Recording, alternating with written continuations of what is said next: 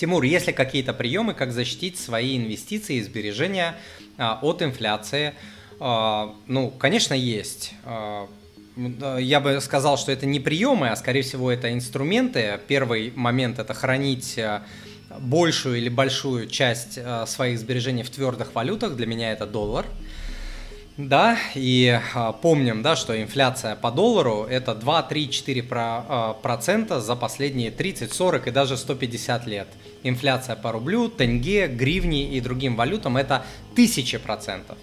Поэтому здесь нечего говорить, здесь ежу и коню все понятно. Следующий момент – это инвестировать на фондовом рынке. Доходность фондового рынка почти во всех странах обгоняет инфляцию. И Россия не исключение. Доходность фондового рынка России обгоняет инфляцию в разы. Доходность фондового рынка Ирана обгоняет инфляцию в разы. Доходность фондового рынка Америки обгоняет инфляцию в Америке в разы. Следующий способ – недвижимость. Недвижимость старается обогнать инфляцию, и часто ей это удается, чаще удается. Вот, то есть недвижимость, но проблема в том, что недвижимость очень капиталоемкая штука. То есть не у каждого есть возможность пойти там, о, Тимур сказал недвижимость, пойду куплю квартиру. Ага, пойду куплю квартиру, она стоит как атомный реактор, там 5-10 миллионов, попробуй найди. Вот, поэтому для обычного человека остается что там? Валюта, фондовый рынок, да?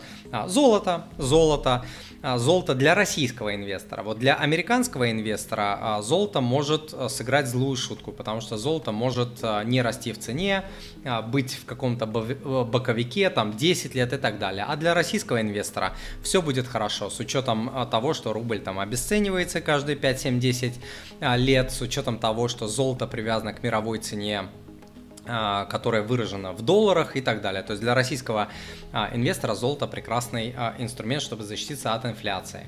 Следующий не инструмент, а вот, кстати, прием, да, следующий прием – это диверсификация. Диверсификация, то есть все инструменты, которые я называю, нельзя, чтобы у вас большая или большая часть была в чем-то одном. То есть обязательно нужно яйца раскладывать по разным корзинам, потому что недвижимость может не выстрелить, золото может не выстрелить и так далее, чтобы вы не сошли с ума, что ой-ой-ой-ой, у меня там все накопления моей жизни, там миллионы какие-то, я всю жизнь там инвестировал, копил, а оно сейчас там минус 50%, пойду-ка я выйду с убытком. Чтобы такого не было, существует извечный принцип инвестирования и на фондовом рынке, и не на фондовом под названием диверсификация. То есть это значит разбавлять свой риск, инвестируя свои деньги в разные инструменты. Дальше это, конечно, необходимо подбирать инструменты всегда под свои цели. Если вы просто наберете золото, просто там недвижимости, просто какие-то бумаги, не оцифровав, не определив и не поняв свои цели, вы получите что? Правильно, бесцельное инвестирование, Цельное инвестирование дохода не приносит никогда. Ну и образование. Образование – это не прием, не инструмент, а образование – это то, что помогает защититься не только от инфляции, но и от кризисов, но и от больших падений, провалов, риска. Вот, когда вы инвестируете в свое образование, вы знаете, что делать.